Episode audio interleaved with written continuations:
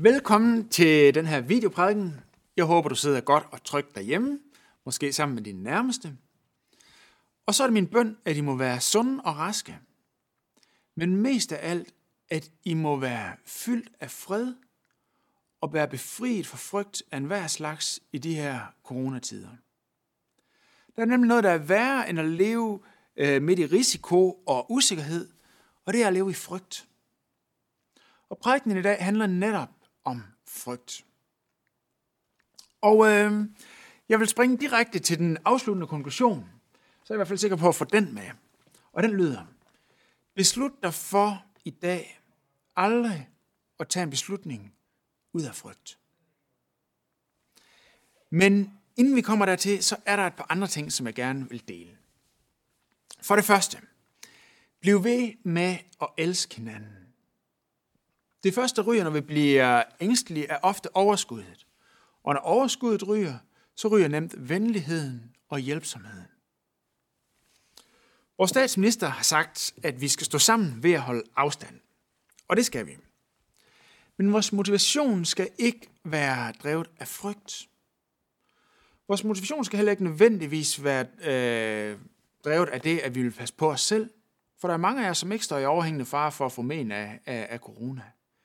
Men vores motivation skal være drevet af kærlighed. Kærlighed til de svage, kærlighed til de syge, kærlighed til de ældre. Det ligger simpelthen som et grundlæggende mindset i kristendommen. Vi skal handle ud af kærlighed over for de svage. Så vi skal afstå fra fysisk kontakt øh, til andre. Ikke af frygt, men gøre det for at stoppe smittekæden og spredningen af corona. Så derfor skal vi være omhyggelige med at spritte hænder og holde afstand. Så det skal vi. Så kan man diskutere, hvad der er den bedste strategi nationalt øh, for at stanse corona. Men som kristne i det her land, der bakker vi bare op om den strategi, som myndighederne har valgt. For det andet, så synes jeg, du skal prøve at sætte din frygt i øjnene. Og indrømme, så er det svært at finde ud af, det er det i hvert fald for mig, at finde ud af, hvad der er frygt og hvad der er fakta øh, omkring corona i den her tid. Har vi set det værste? Er vi over det værste? Eller ligger der en meget, meget svær tid foran os? Med dødsfald, med arbejdsløshed, med konkurser og ændrede leveforhold for mange af os? Jeg ved det ikke. Men jeg vil opfordre dig til at se din værste frygt i øjnene. Prøv at tænke på, hvad er det værste, som du kunne forestille dig, der kunne ske? Hvad er det værste fremtidsscenarie, som ubevidst kan fylde dig med frygt? Se det i øjnene og vid, at selvom det skulle ske, så kommer du ikke til at møde det alene. Gud siger til dig, som er hans barn, sådan her i Bibelen. Jeg vil selv gå foran dig. Jeg vil være med dig. Jeg vil ikke lade dig i stikken og ikke svigte dig. Derfor vær ikke bange og lad dig ikke skræmme. Det står i 5. Mosebog, kapitel 31, vers 8. Du skal vide, at uanset hvordan dit helbred eller din økonomi ser ud efter corona, så vil der stadigvæk være mulighed for et rigt og dybt meningsfuldt liv, også efter corona. Et dybt og meningsfuldt liv sammen med Gud. Ikke nødvendigvis et liv, der er lige så sovløst som før corona, men et liv, hvor du hver dag får lov til at leve genmarineret af Guds vedholdende, trofaste, stærke, for evigt og altid kærlighed. Og ikke nok med det. Som kristen vil du også være en del af en familie, som holder sammen, og som har sin glæde i noget, som corona ikke på nogen som helst mulighed kan røre ved. Jesus han siger i Matthæus øh, kapitel 6, vers 19, Sam jeg ikke skatte på jorden, hvor møller rust fortærer, og hvor tyve brød ind og stjæler, men som jeg skatte i himlen, hvor hverken møl eller rust fortager, og hvor 20 ikke bryder ind og stjæler, og hvor corona og faldende aktiekurser heller ikke fortager eller stjæler, eller hvad det nu måtte være. Og så siger han, for hvor din skat er, der vil også dit hjerte være. Måske har corona været med til at kaste lys over nogle af de ting, vi har sat vores tillid til, og som vi har håbet på, som giver os liv og mening og ting og sager, men som viser sig alligevel ikke at være solide. Og så er det jo faktisk en god anledning til at få sadlet om.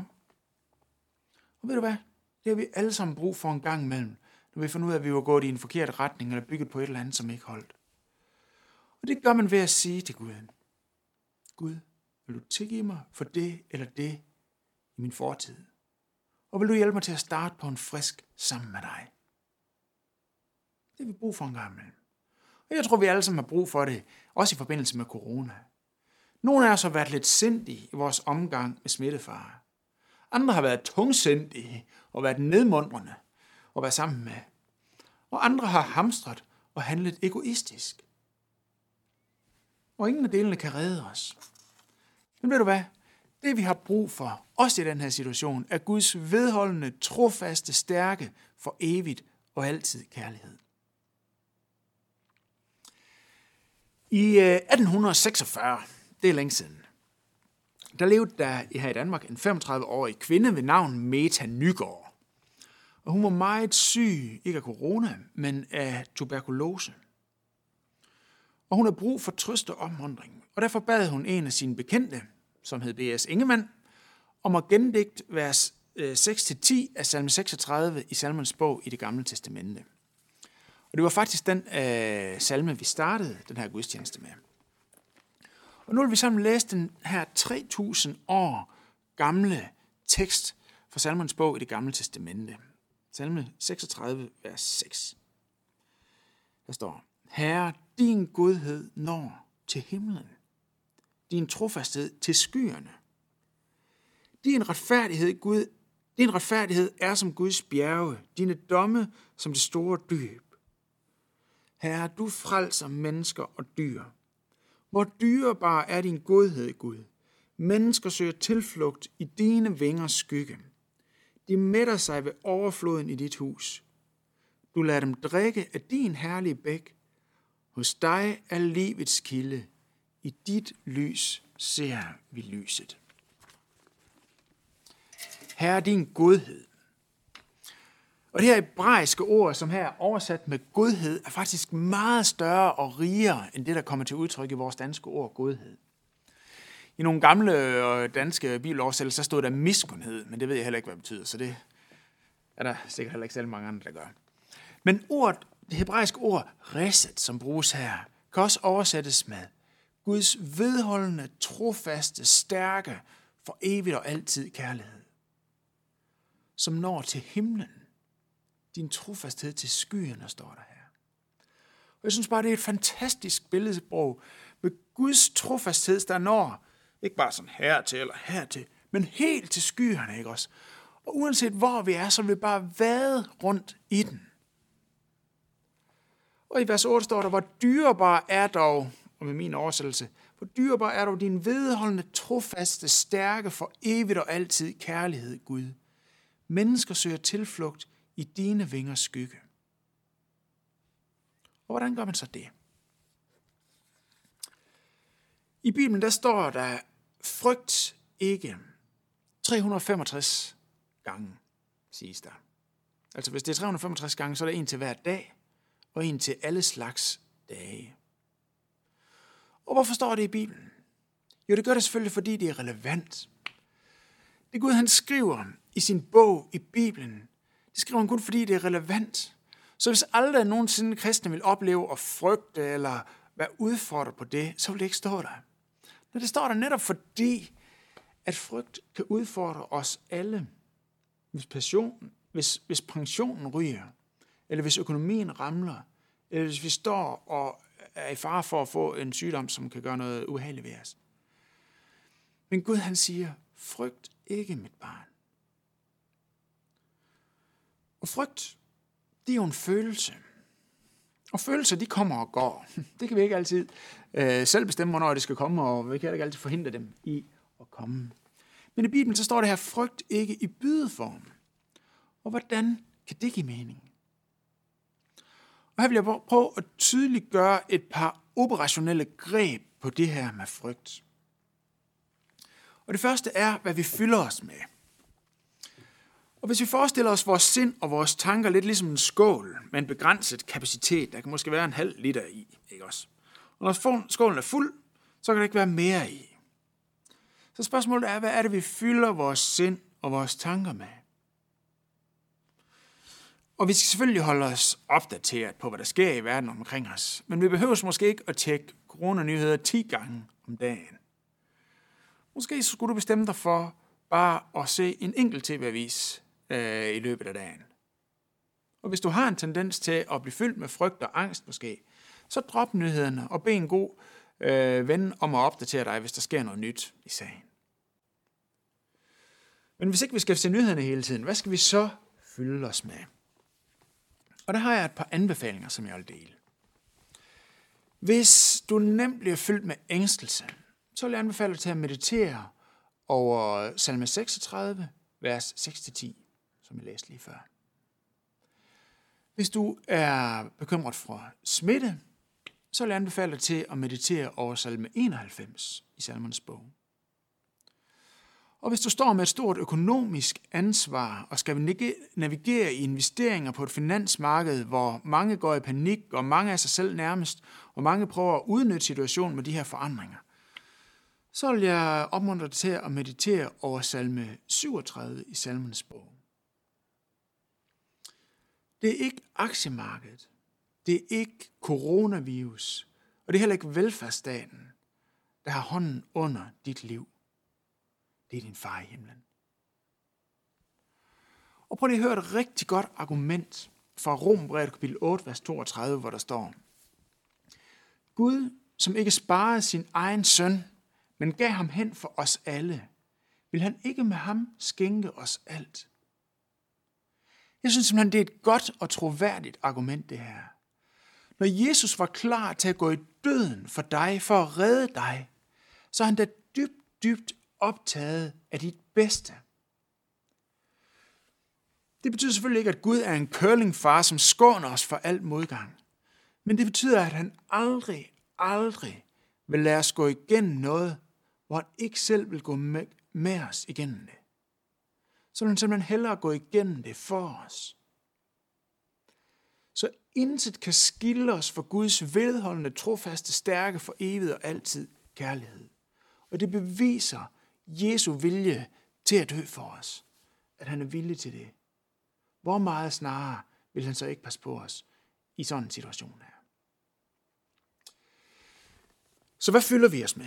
Det er det ene praktiske håndtag. Det andet praktiske håndtag er at tage en beslutning om, hvad vi vil, den, hvad vi vil lade den grundlag for vores handlinger.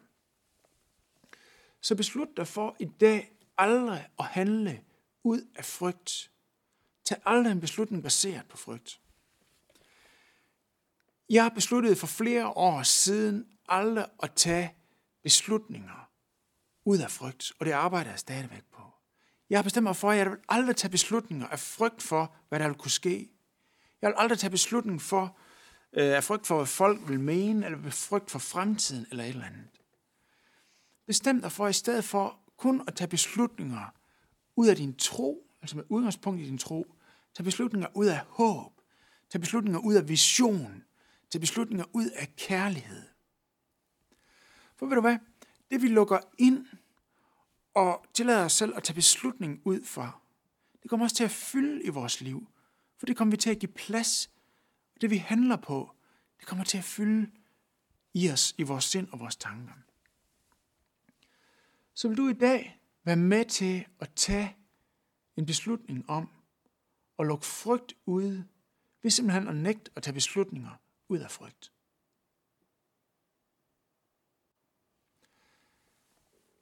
Det er kærligheden for Gud, som sætter os i stand til at ændre vores adfærd. Nåden forvandler coronakrise. Simpelthen. Og her til sidst vil jeg gerne dele et par visioner med jer. Først det er måske indløsende, at der kommer en tid efter corona. Selv den spanske syge, som tog livet af 3% af jordens befolkning lige efter den frygtelige første verdenskrig, gik over på et tidspunkt, da vores immunsystem havde tilpasset den her nye virus. Men vores håb behøver ikke bare at være til vores øh, immunsystem. Vores kristne håb bygger på Jesu opstandelse fra de døde. At Gud, som har skabt den her verden og dagligt opretholder den, også vil frelse den. Og prøv lige at høre, hvor smukt det er formuleret i en 500 år gammel tekst, øh, som hedder Heidelberg-katekismen, hvor der spørges, hvad er din eneste trøst i livet og i døden? Og svaret er, at jeg ikke er min egen. Det er vores trøst i livet og i døden, at jeg ikke er min egen, men at jeg med både læme og sjæl i livet og i døden tilhører min trofaste frelser, Jesus Kristus. Han har til fuldkommenhed betalt for alle mine sønder med sit dyrebare blod og frelst mig for al djævelens magt. Og han bevarer mig således, at intet hår kan falde fra mit hoved, uden, at, uden min himmelske fars vilje. Og ja, at alt må virke sammen til min glæde og frelse. Derfor sikrer han mig også ved sin helligånd det evige liv og gør mig villig og beredt til at leve for ham af hele mit hjerte. Og ved du hvad? Det er simpelthen det vildeste fundament, vi kan bygge vores liv på. Og på det fundament kan vi være Guds medarbejdere på hans redningsaktion for verden. Som kristne er vi ikke kun kaldet til etisk handling, men også til genoprettende handling. Og genoprettende handling er karakteriseret ved kreativ genoprettelse ved frivillige afsavn. Og jeg vil gerne dele den vision med jer i form af en udfordring. Og udfordringen går på hver dag og søge Gud og spørge ham, hvordan kan jeg være med til i dag at vise kærlighed i den nuværende situation? Spørg ham, hvem har brug for hjælp? Hvem har brug for en opmuntring? Hvem har brug for, at jeg ringer til dem eller skyper med dem? Og spørg ham, hvad er der af nye måder, som jeg kan bidrage ind i den her situation, hvor vi ikke må mødes fysisk med hinanden? Må den her tid, den her coronatid, være en tid, hvor Guds vedholdende, trofaste, stærke, for evigt og altid kærlighed, står endnu klarere og endnu skønnere for os, for dig og for folk omkring os. Lad os bede sammen. Far i himlen, tak for din kærlighed til os, og tak fordi du aldrig vil svigte os og aldrig forlade os. Og far, jeg beder om, at din kærlighed må fordrive al frygt, og du vil lade din kærlighed forøge vores kapacitet til at elske, også midt i den her situation. Og far, jeg beder om, at din navn må blive æret, og det må blive æret endnu mere i den her situation med corona. Det beder vi om i Jesu navn.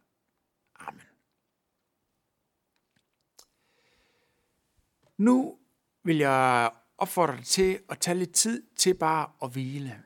Sidde og lade det her synke ind. Og du kan gøre det ved at lytte til de næste to videoer. For det første Rasmus Jonstrups smukke digt med titlen Frygt ikke. Og for det andet den sang, som der også ligger et link til, som du kan lytte til, der hedder No Longer a Slave to Fear. Og derefter, hvis I sidder flere sammen, så kan du tage, eller så kan I tage en tid, hvor I deler med hinanden, hvordan det, I lige har hørt, hvordan I ønsker, det skal påvirke jeres hverdag. Så vil jeg bare ønske dig Guds fred og en dejlig søndag.